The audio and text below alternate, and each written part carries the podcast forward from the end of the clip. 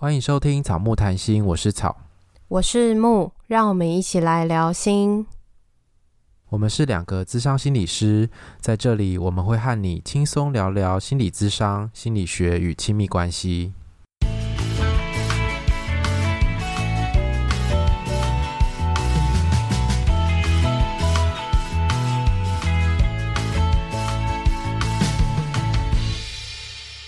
本集音乐由 OU Music 提供。Hello, everybody！听到这个开场就知道谁又来了，对不对？你刚刚是先深呼吸吗？对啊，突然哦！这句话需要很很多气，你知道吗？因为刚刚一阵沉默，想说怎么回事？前面不是要留一段空白？对，然后你就突然一个开口，就是非常的有精神。超级吸宝气的声音，是不是？这边很像美乐妮。来宾自动出 场喽！Hello everybody，我是美乐妮姐姐 Daisy。对，我们今天的美乐妮姐姐是 AKA 畅销女作家哦。Oh my god！K 笑的开场。如果我们听众是有在 follow 美乐妮那边的话，就是知道说，哎，美乐妮最近出新书了。她之前在那边待了很久的事情，就是在写书。对呀、啊，我去年底一直说我好忙，我好忙，我要休息，我要休息，就是为了写一本书出来，呕心沥血的。所以我现在已经晋升为译文界人士了。Hello，大家好，我是译文界人士，嗯、呃，那叫什么知性女作家美乐妮。哇哇！你的知性女作家已上线，然后等下录完下线就开始狂喝酒，有没有？对对对对对，哎，这件这两件事情。不冲突啊，对啊，我们一边喝酒一边录也是可以的呀。那我先去拿，等我一下哦。你 很烦哎、欸，哎、欸，草，你真的好有精神哦。真的吗？我现在就是吊着精神，因为我今天很早就起来打车。我还想说，你度假回来，整个声音都不一样了呢。有呼吸西藏的空气，果然不一样啊！不是西藏啦，我没有去西藏。哦、你是去不丹？哦、不丹一样，都是都是很高纬度的地方。对，感觉他们两个就是一个不知道为什么就会被搞混的地方。对，因为他们在隔壁而已，他们是邻居这样子。好，嗯、好，那我们今天呢，就是呃邀请美乐妮来我们这边，想要跟大家聊一个主题呢，就是。嗯，因为美乐你的那个书里面有提到说，以前在还没离婚之前，有一个很大影响会离婚的因素的前前奏曲。我我看起来是前奏曲啦，对，对对对，就是一切的在婚姻里面走向毁灭幸福的那个起点，大概就是从这里开始的嘛，对不对？差不多，差不多，差不多，对对，没错。所以，请大家，如果你有买书的人，请把书翻到三十七页，各位小朋友。好，来，我们现在翻到第三十七页，然后跟着老师从第一句开始念。好，三十七页的标题叫做《受人监视的不自由》。我想大家如果在看书，可能就会自带美乐妮的声音。我们在看书就是这样。对，好啦，其实今天因为草木谈心的听众应该都对美乐妮还蛮熟悉的，所以我就我就想说，今天我们就来聊一些跟其他节目不一样的东西好了。所以我就跟草木说：“草木，草木，我想要来当个案。”我就想要来当一个个案被你们辅导，好不好？不要，好，屁 啦，屁啦，他就直接跟你说，你的终点换算几本书，我直接寄书给你，这样。好啊，那我就寄。哦、那可能会蛮多的呢。我再寄五十本给你，好不好？五十本。可以，可以，可以，可以，可以，可以。好 好好，可以，可以送你。一个个案来谈感情，都先送他一本。对，先送他一本，说要结婚的先送，然后说要离婚的也送，这样子。没错，好好用哦。真的，哎、欸，我觉得这本书真的很好，哎，很好啊，什么阶段都可以用。因为前面就是这个没了你的第一章，就在告诉你，真的要结婚吗？要不要想清楚？然后最后还有一个关系的健检清单，就是让你思考清楚到底要不要结婚。嗯、然后他要告诉你结婚的过程，还有生小孩的过程，还有后面离婚的过程。对呀、啊，就是其实这本书就是从我的三十岁想要四十岁，然后也其实我的三十岁到四十岁经历，也可以给一些目前三十岁到四十岁的这些女性朋友们一些借镜。我觉得男性其实也可以看呢、欸，我觉得男性更需要看呢、欸。对啊，就是你不要以为太太没事，然后就好像就这样，但说不定他其实已经心里已经死心了，整把火，有有对，或整把，先是整把火，整把火之后，这把火熄了，就会变成冰的时候，你都还不知道，就你就准备去地狱吧，你。真的 吓唬人，吓唬人。好了，我今天要当个案，我今天要当个案。这件事情啊，在我的婚姻里面备受困扰。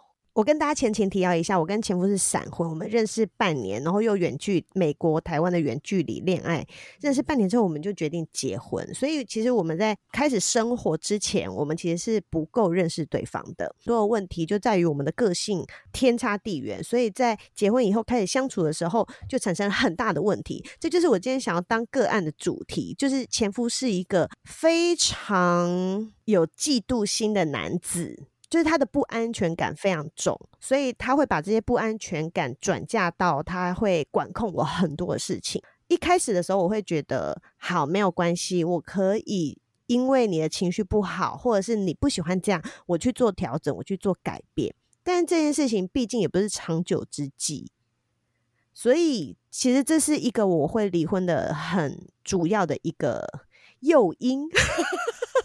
好像也不是诱因，它是一个点，对，它是一个起始点，对对对，它是一个一个很重要的因素，它是隐忧，对，没错。哎，那你可不可以说一下，你以前你前夫都怎么控制你？他控制你哪些层面？好，比如说你现在已经在开始了吗？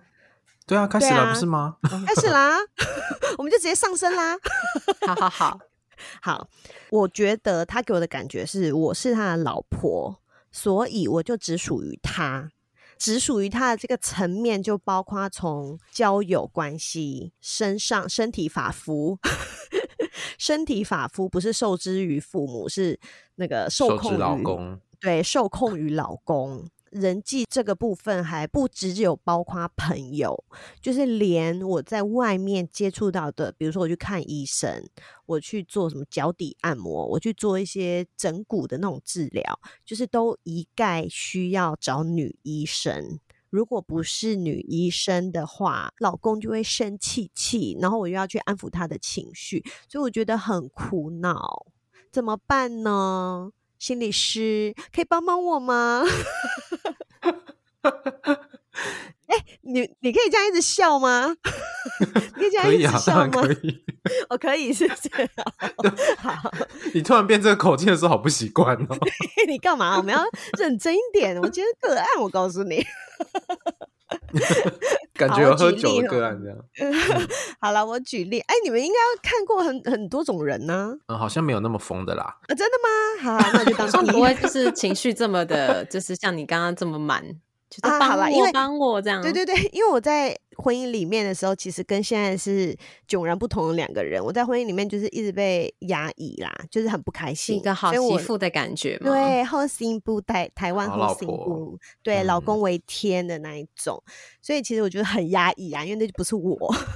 好，所以呢，我我现在来举个例好了，比如说从交友关系好了，因为我本身的个性就比较活泼，所以我就是从小到大都会有很多的不同性别的朋友。我不只有男性的朋友，也有女性的朋友，朋友所以也有一些同学啊、同事啊等等，是会常常约出来一起吃饭，或者是不常约出来的话，其实也会在什么 Facebook 上面啊，就是偶尔联络一下、寒暄一下。对我来说，这其实都是一些正常的交友关系。但是呢，我现在要回到当初嘛，我说，但是我老公很不喜欢他，如果有看到我的男性朋友来我的 Facebook 上面留言，他就会生气。然后除了生气之外，他就会一直质问我说，那个人是谁？你们什么时候认识的？你们是怎么样子的关系？你们多久见面一次？你们上次见面是什么时候？你们上次见面的时候都谈些什么？问了好多的细节。对，我就会觉得有必要吗？他可能只是来回一句说，诶，你在美国过得怎么样？什么时候回台湾？可能就只是问一句这种话。天哪，超无聊，超简单啊！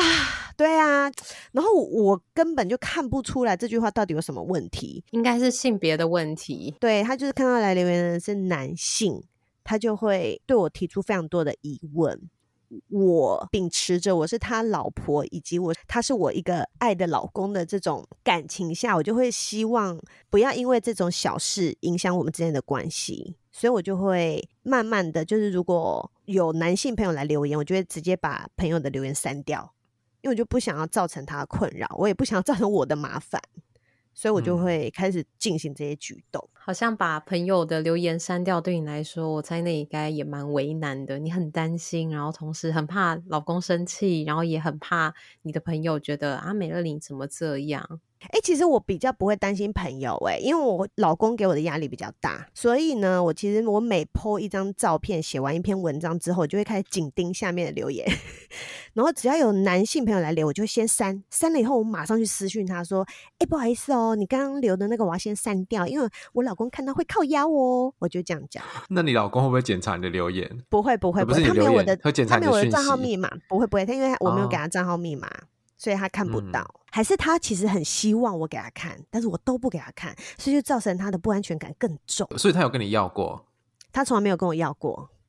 哦，但是他会不会希望我？他可能会想直接亲手奉上，哦？那也太可怕了吧？对呀，对呀。那你可以看他的吗？我不可以，可是我我也没有想过要看呢，欸。所以我也从来没有问过他，我对他的生活没有兴趣啊，因为他也没有朋友啊。哦，原来如此。对对对。哦，那我觉得他就是没有朋友，然后所有的重心都在你身上，对不对？感觉是这样。哎，那你如果跟就是男性友人有一些互动的时候，不管网络上还是怎么样的互动，嗯，那他生气会怎么样？他就会生闷气，就会不太说话，然后会很久吗？会，你要去哄哄他，这样。我要先察觉他有生气，因为他有时候就是那种浅浅很闷，那我就会想说，嗯，怎么了吗？哎，那既然你不讲的话，可能是工作上的事吧，我心里就会这样想。然后，但是后来才发现，哎。好像不是工作上的事哦，好像是我做错了什么事哦，那我才会去问他，问他说：“哎，你怎么啦？干嘛？为什么闷闷不乐？等等等等。”那他都会需要一些比较久的时间才会说出来，就是他前面会先傲娇一下吗？他不是那种几小时后讲哦，他可能是过了好几天以后，他才会告诉我说，Facebook 上面那个人是谁，他才会吐出这句话。然后我才知道哦，哦，原来他会为了这种事情不高兴，然后所以我就压力很大，嗯、我就会知道哦，原来前面那几天的家里面的低气压，就我们两个人之间的低气压，是因为他看到有男性有人来留言，那那个低气压会让你很不舒服吗？会啊，当然会啊，因为整个家里面就是我跟他两个人而已呀、啊，所以每天他回来就是看到他那个死脸，对。对，就很想骂脏话，然后但是没有嘛。那时候我们现在是在婚姻前期，我们还很有爱呀、啊，所以我满心的期望，嗯、对我满心的期望就是你怎么了？你心情不好吗？你心情不好的话，我要怎么样做你才会好一点呢？你知道那个时候就会有那种想法，你要逗他开心，要哄他，对对对对，这样你是不是也要小心翼翼啊？不知道我做什么事情又会让他不开心，他是不是回来要臭脸？我跟你说，他超多雷。对，而且他又玻璃心、嗯、哦，一下这个也要生气，一下那个也要生气。然后比如说，你看交交友这种事情好了，这种就是一定会生气的。然后比如说，我刚刚有提到说，我去看医生都没有，如果没有慎选，不小心看到男医生，他也要生气。可是这些你应该想都没想过，这有什么好生气的吧？对对，所以。我们就是在结婚以后，真正开始两个人相处二十四小时紧密生活，我才发现他原来是一个会在意这么多事情的人，所以我跟他相处起来很辛苦，嗯、可是我还是很爱他，所以我愿意去做一些调整，我愿意做一些改变。我现在自己讲这些话都要吐了。不知道那时候在疯什么这样子，但是我当时就是这个心情啊，就是他雷好多，他知道你的感觉吗？还是你大部分都放在心里面，想说因为我很爱他，然后我先调整，我先忍耐，一切都我来就好了。会，我会这样觉得，因为当我提出一些质疑的时候，比如说啊，我跟某某某，比如说草好了，啊，我跟草就朋友啊，我们就认识很多年了啊，啊他来留言又没什么。他就会用负面情绪来攻击我，他就会闷，他就不说话，就用低气压的方式，冷暴力这样子吗？对，那我就受不了啊！我就是一个 要干嘛就干嘛，然后开心就开心，不开心就是吵一吵的那种人，所以我受不了他的这种回应，那我就会觉得没关系，那我来调整好了。所以好像也没有办法跟他沟通，因为他的沟通就是不沟通。对。因为我觉得他也没有办法去接受这件事情，就是我有男性朋友这件事情，他不接受，他就是觉得我身边不应该要有男性。你身边唯一的男人应该只能有他跟你爸，甚至如果你有儿子，就大概就你儿子。对对对对对对，就这三个人，没错。那阿红可以吗？啊，我告诉你，gay 可以耶。哦，他可以哦。哦对，gay 可以，但是直男就不行。哦，所以他眼中的你是。很夯哎、欸，只要有直男都很危险，好像很容易都把你拔走，即便连按摩师傅都是。对，他就觉得全世界的人碰到我之后就会爱上我，我真的有这种感觉，我真的有这种感觉，感觉你可能也会 爱上他，他会失去你。对，但是 why？就是他觉得全世界人都想常常要对狼造的感觉。对对，但是我不懂，就但我并没有做出什么。所谓的逾矩的事情啊，所以我就会觉得，为什么你要一直这样想我呢？比如说，像我也会带女儿回台湾，有时候度假一下。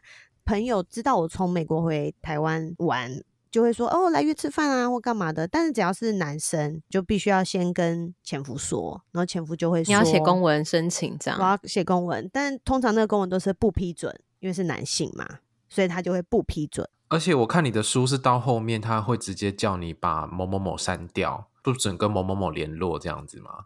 哦哦哦，有有有有几个他比较在意，他认为是跟我比较要好的男性朋友，他就会直接说你不准再跟他联系了。那个要好，他会羡慕他们吗？就他你怎么跟他们这么多话聊，跟他都没话聊？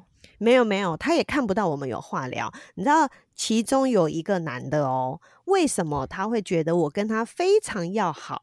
是因为某一天，就是我们在台湾的时候，就那个朋友打电话给我，那个时候我们甚至都还没，就是刚刚交往前期而已哦，连结婚都还没有结婚哦。后来才知道，就只是因为那通电话，我那个朋友就被列入黑名单。那原因就只是我把电话接起来的时候，我说。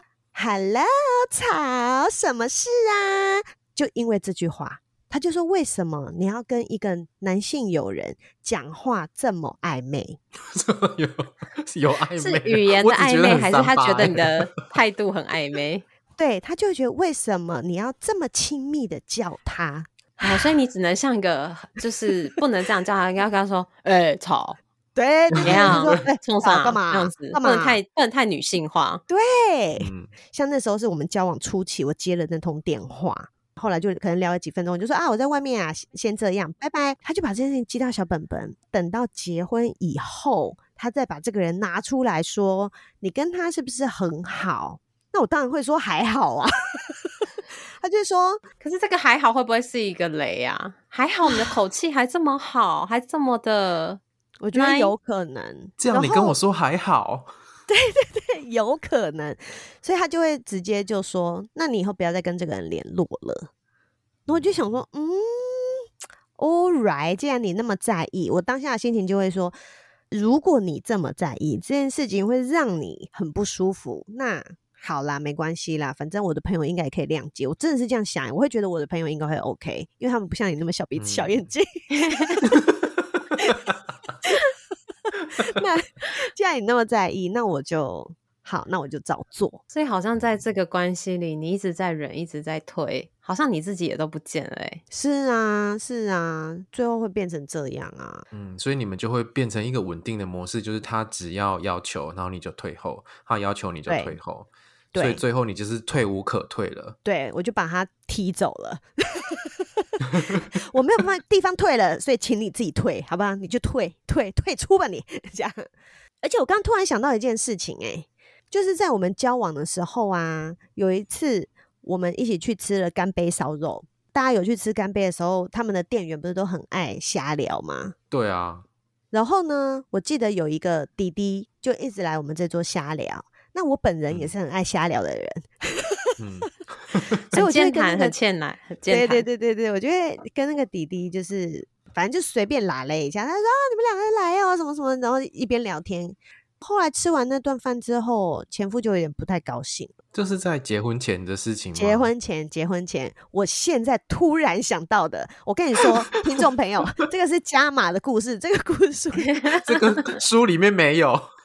对对，那加码。感谢美乐你爱我们的听众。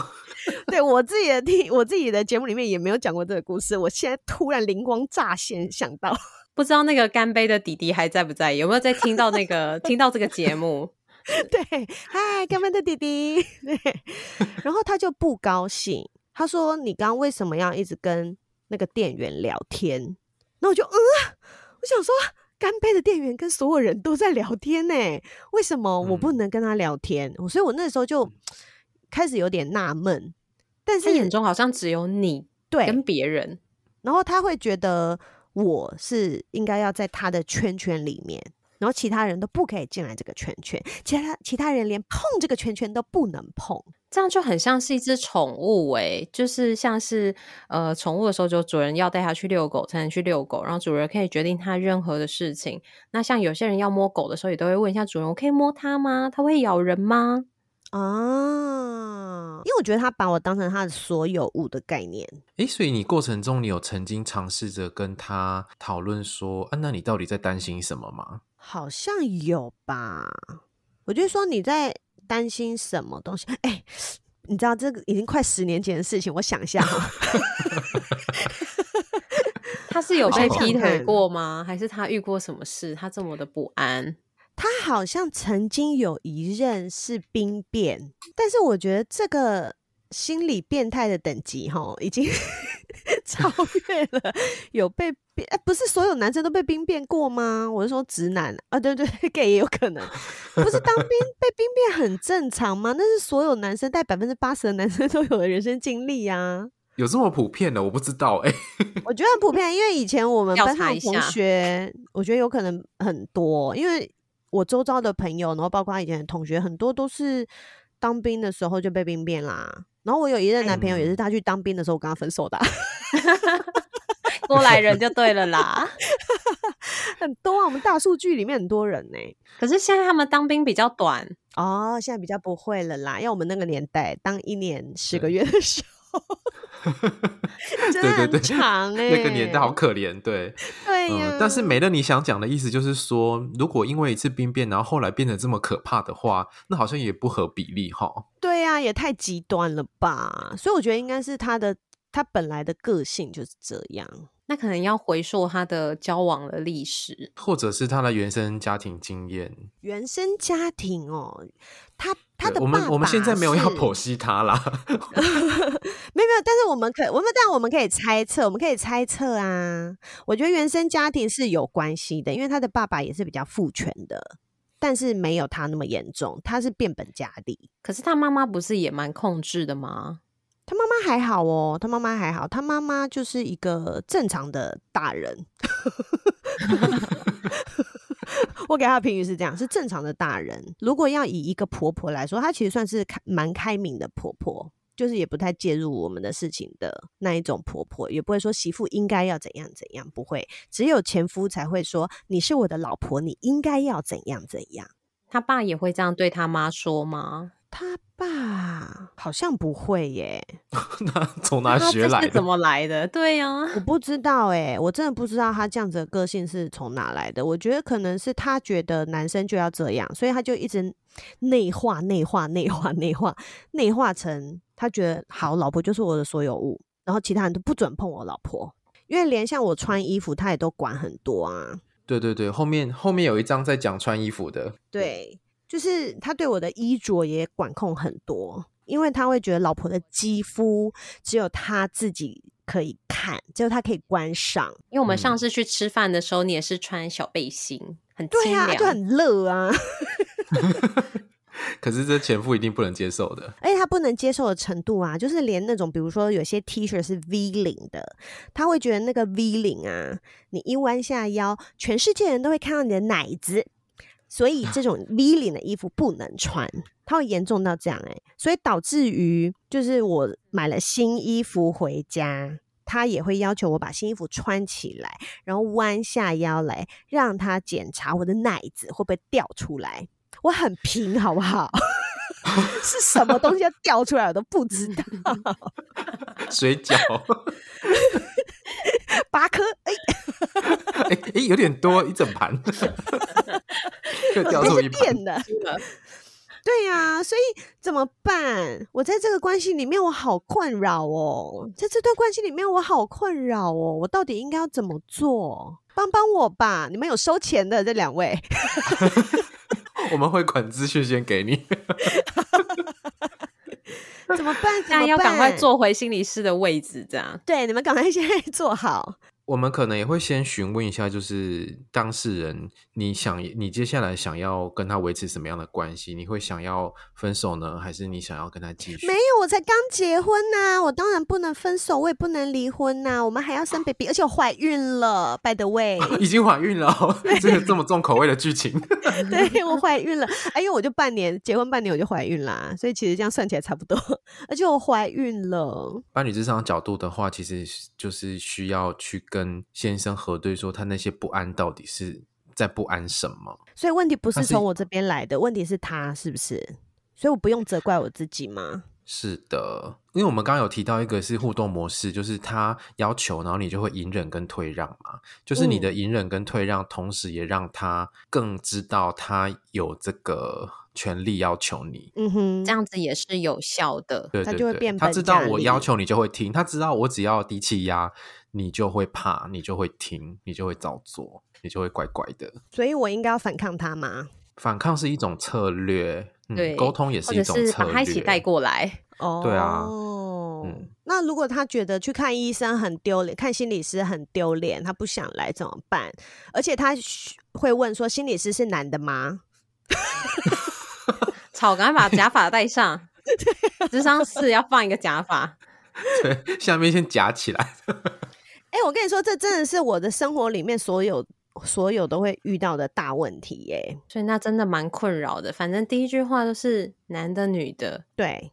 然后你们好像其他你的意愿，然后你的什么事情都不是那么的重要的感觉。对啊，全部全部都是要把男性排除掉。我觉得看你的书，我有一种感觉，这个其实有一点像是亲密暴力的一种，就是精神的控制、嗯、精神暴力。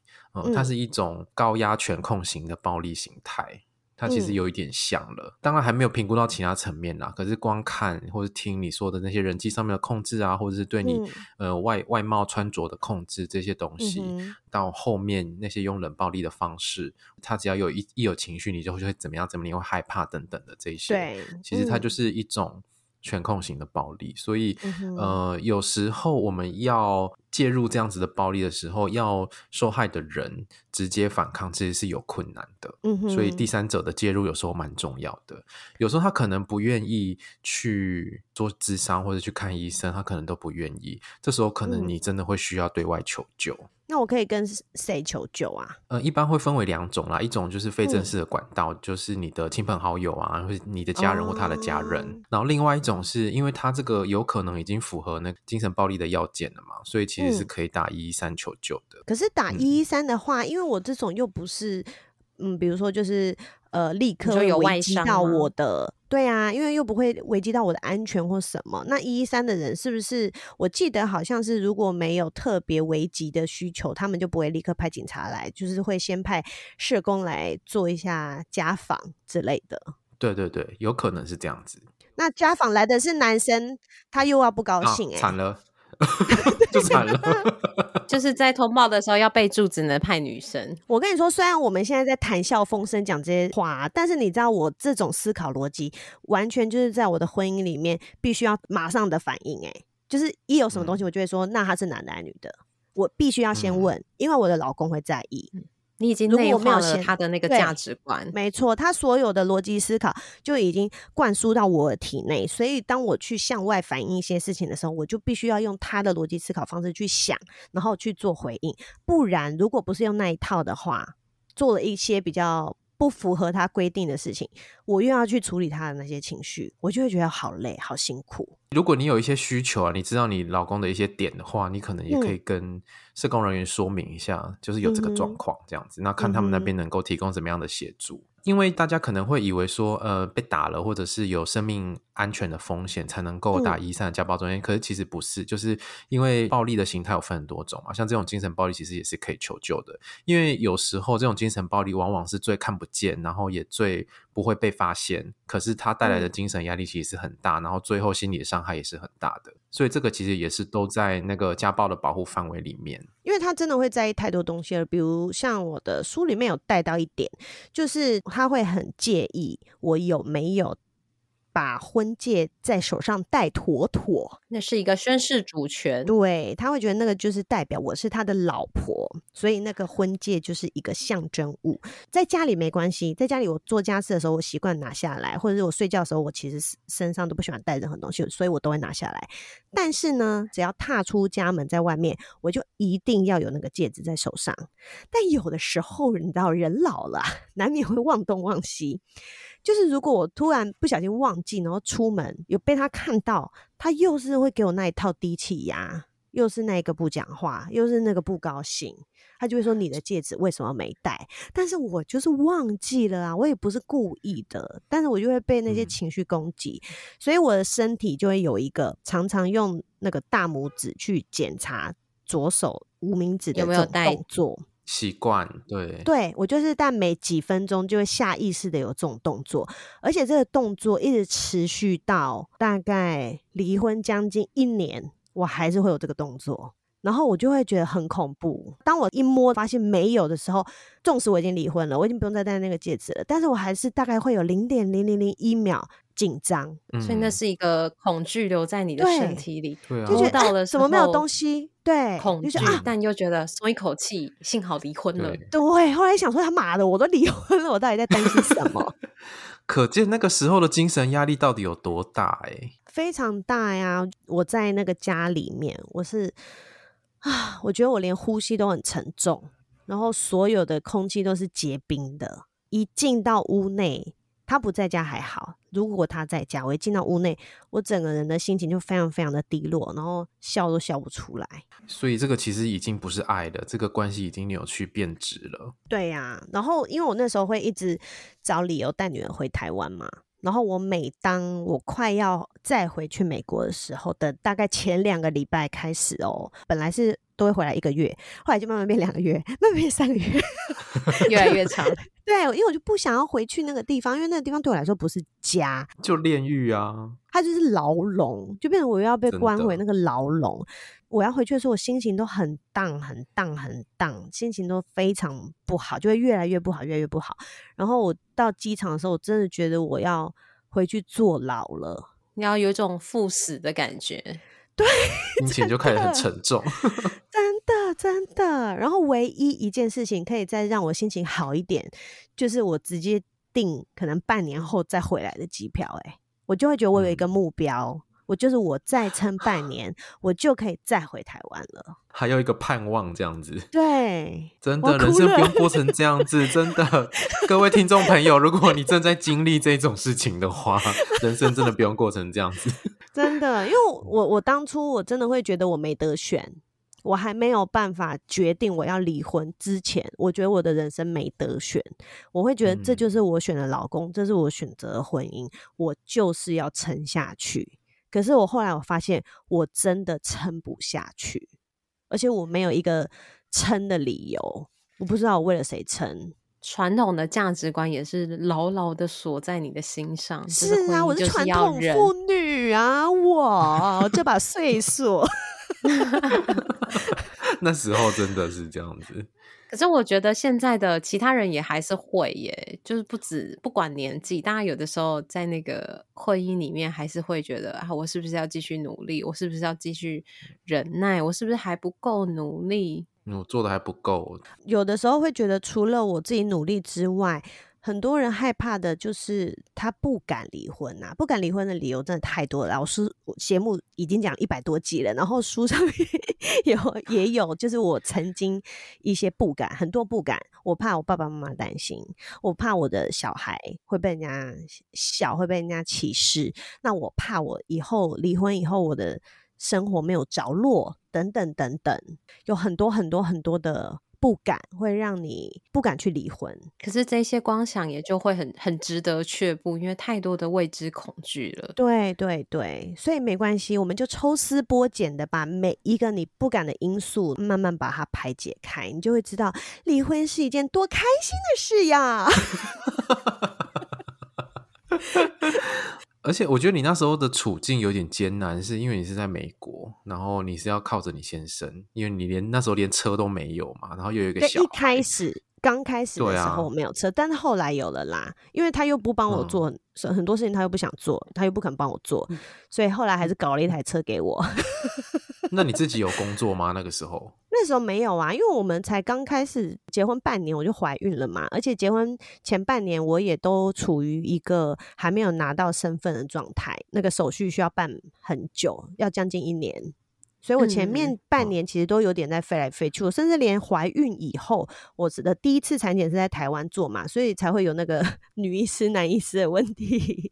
哦，那个时候我都其实都还没有拿到身份，嗯，就签证到了就要回来这样子。对对对对对对，就是两边飞来飞去。哦我觉得那个权力落差是非常大的啦，因为你先生拥有的那个资源太多了，啊、那时候的条件对你非常的不利，然后再加上传统观念的束缚，对你们两个的束缚，所以那时候要想到离婚这个选项很困难，很困难，因为我就会觉得我是因为我很爱他呀，所以我才来这个地方啊，那我来了以后。嗯在这个家庭里面，我就是一个贤内助，我就是一个贤妻良母，我就会觉得那是我的角色定位，嗯、我就要把它做好。那时候你好像一直在对自己精神喊话，嗯、才有办法撑下去吗？对啊，一开始的时候我是抱着这样子的美梦进去这段婚姻的啦，从此过着幸福快乐的生活。对，那。前期我也是一直以这个目标迈进，比如说我会煮三餐呐、啊，然后都每一餐弄得漂漂亮亮的呀，然后连煎那个荷包蛋我都要煎爱心的哟，你知道，就是我就觉得我要当一个称职的家庭主妇。但是当后面事情开始发现有点苗头不对的时候，嗯、那我都已经在里面啦，而且后来也怀孕了啊，小孩也生了啊，你就会觉得那我好像也没有什么都洗下去了。对啊，我就是要。好好的经营这个婚姻啊，经营这段关系，所以我会觉得那就是我的一个必须要去做事。我觉得在这个过程中，嗯、大家很多时候好像都会有那个盲点，就是我要好好经营，我要好好努力，好像这段关系就只有一个人努力就可以把它整个撑起来，但另外一个人就是可能什么都不知道，或者是他也不想改，因为改了对他来说一点好处都没有。对啊，而且我觉得在这种权力落差很大的状况下，要靠着一个人努力去改变另外一个人，其实非常的困难，对啊，几乎可以说是做不太到的事情，而且只会弄得两个人都非常的疲惫。所以我觉得，像刚刚美乐你有提到，就是一些书上没有写的东西，就是有可能他在关系的很早期就已经显露出这样子的一个怪怪的马脚。对对对对，然后对我们来讲，就是那个行为模式其实是连续的，而且它会越来越严重。所以你如果有感觉到一点点怪怪的的时候，嗯、你就是心里的那个警铃就要开始响了，然后你就要开始想说，那接下来如果再出现，那如果又更变得更严重的话怎么办？然后如果你已经在关系里，像免得你那时候已经脱不了身，头洗下去的时候，可以试着跟伴侣沟通看看，看他那些他的那些控制啊，或他在意的东西有没有可能。在双方能够平等沟通的状况底下做出调整，可是如果真的都没有办法，他也不愿意去做伴侣咨商，然后也不愿意去看医生，什么都不愿意的话，那自己去求助也是一个很重要的。比如说自己去做智商，或者像刚刚讲的，可以找社工的帮忙这一种。其实都会让你在这些谈的过程当中想到不同的可能性，或者是那些很大的恐惧，或者是那些不安全感，或是那些很害怕的感觉，有可能抽丝剥茧之后，它有可能一样一样的被你看清楚，会做出一个对你来说相对比较好的选择。因为我在想，如果要我再从头走一次，我觉得在那样子的时空背景，还有当时那个脑雾的状态之下，我觉得我还是会结婚呐、啊。嗯、很多人就问我说：“你离婚会不会后悔？”我说：“当然不会。”但是我唯一后悔的是，我真的拖太久才离婚，太晚离婚。对啊，我觉得迟来的离婚，迟来的真的迟来了。我觉得我其实我们的婚姻大概在。两三年的时候，我觉得就已经不行了，就真的已经两个人就是都意识到对方跟自己想象的人是完全不一样的人了。然后就因为我们的个性真的差太多，所以这个婚姻里就是一个看不到未来的婚姻，绝望。对，就是我我我没有办法跟这样子的人过到六十岁、七十岁、八十岁啊，而且我也不想要跟他埋葬在一起呀、啊，我不想要跟他骨灰放在一起啊。那时候真的是这种感觉。就是，而且我也不希望哪一天我突然死掉了，然后因为他是我的老公，所以他要替我做所有的决定。我觉得这件事情很恐怖。但是这些想法其实，在婚姻的大概第三年就出现了。可是我的婚姻一直一直一直持续到大概快七年。所以梅乐你说的那些都是一个警讯。对，后面大家真的不要再浪费时间，不要撑，不要撑。你们后面有大把臭嗨嗨的时间，真的，要么你就是积极的去处理，然后没有效，那看要怎么样。所以，如果听众已经是走到那个想放弃关系的阶段的时候，来来来，就是就是要翻开书了。来，我们翻开书的后半段，对，第几页呢？老师，第几页？来看到一百一十八页。一百一十八什么？我来看一下啊。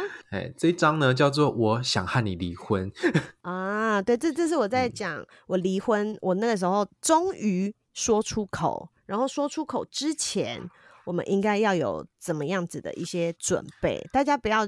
就是想离婚的时候，你就说我要跟你分开，我要干嘛？但是其实要怎么离，你都搞不清楚。要离多久，你也搞不清楚。小孩会不会跟你，你也搞不清楚。你可不可以分钱，你也搞不清楚。你这些东西都搞不清楚之前，你真的不要说离婚。一百二十一页，离婚是留给准备好的人。OK，everybody。Okay? 对，没错。所以这本书呢，除了它是一个故事以外，它是一个很恐怖的故事以外，其实它也是一本工具书。它是一个指导手册。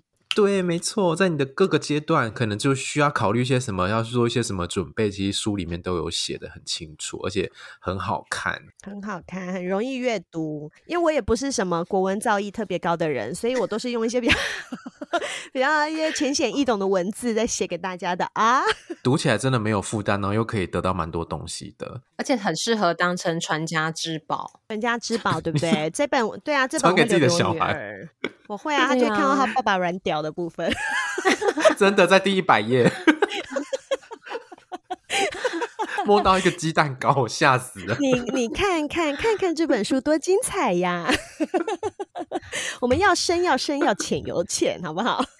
要黑白有白，要彩色有彩色，只能大学老师送给学生了。十八以下不行，十八以下不要看啦。我觉得十八以下当然是可以看，但是我觉得里面有一些。内容是需要呃心理比较成熟的人去看的，但是那些成熟的小孩也都是被迫早熟啊，也是。好啦，大家都可以看这本书，并没有包膜哈。这本书是什么级？是普通级吗？它是普，它是普级呀、啊，它是普及呀、啊。嗯，好好，这大家都可以，不分年龄都可以看的，不分年龄，大家支持啊，谢谢。真的，小朋友如果看了觉得你的父母在婚礼很痛苦，也欢迎 送给你父母。我觉得一人一本，叫他们读书会讨论一下。我觉得可以，我觉得可以。对呀、啊，可能你的婚姻当然一定会跟我的不一样，但是如果你在里面发现有一些心里面的挣扎，或者是心里面的委屈，或者是你们很。不适合的关系，跟我这本书里面讲的有一点类似的话，希望我的故事可以鼓励到大家。真的，你在做功德，功德无量。真的，阿弥陀佛，善哉 善哉，头后面都会发光。那如果真的有需要找人聊一聊，不知道找谁聊，欢迎来找我们做智商哟。在台南的智慧心理智商所跟台中的素心理智商所都可以，欢迎来找我们预约。然后还有律师啊，雷律师哦，对，如果有法律问题的话，可以到八五零一零网站找雷律师。那雷律师服务的事务所，他们里面有很多位律师，都可以为大家解决离婚相关的问题。没错，好，所以资源也都给大家，工具书也给大家了。那今天我们很谢谢美乐妮畅销作家来到我们的节目，让我们蓬荜生辉。谢 谢谢谢，我现在在挥手，真的。很好，浮 夸浮夸，真的啦，真的好。那如果你喜欢我们节目的话，请记得到 Apple Podcast 给我们留言，给五颗星星，也欢迎来追踪我们的 IG 跟 FB 粉砖，我们都会在上面跟大家互动哦。个人档案连接点选可以找到抖内的方式，欢迎大家施肥让草木茁壮，也欢迎大家去追踪失婚妇女臭嗨嗨。如果大家没有追踪没有抖内，它很快就要停更喽，大家赶快。如果你想买书的话，请到我们节目下方的资讯栏或到我们的 IG 上面都可以找到购书的连接。如果有兴趣的人，赶快买起来。买起来。要二刷了吗？我也不知道哎、欸，你知道我比较没有在 care 那个。我们要帮美乐你创二刷，让我二刷，赶快二刷，刷刷刷，一起抽嗨嗨！买起来送给你的亲朋好友，以后包红包就送上这本，好棒哦！长辈应该会傻眼。好，今天谢谢美乐你，好，谢谢谢谢草木，拜拜，谢谢，拜拜，拜拜。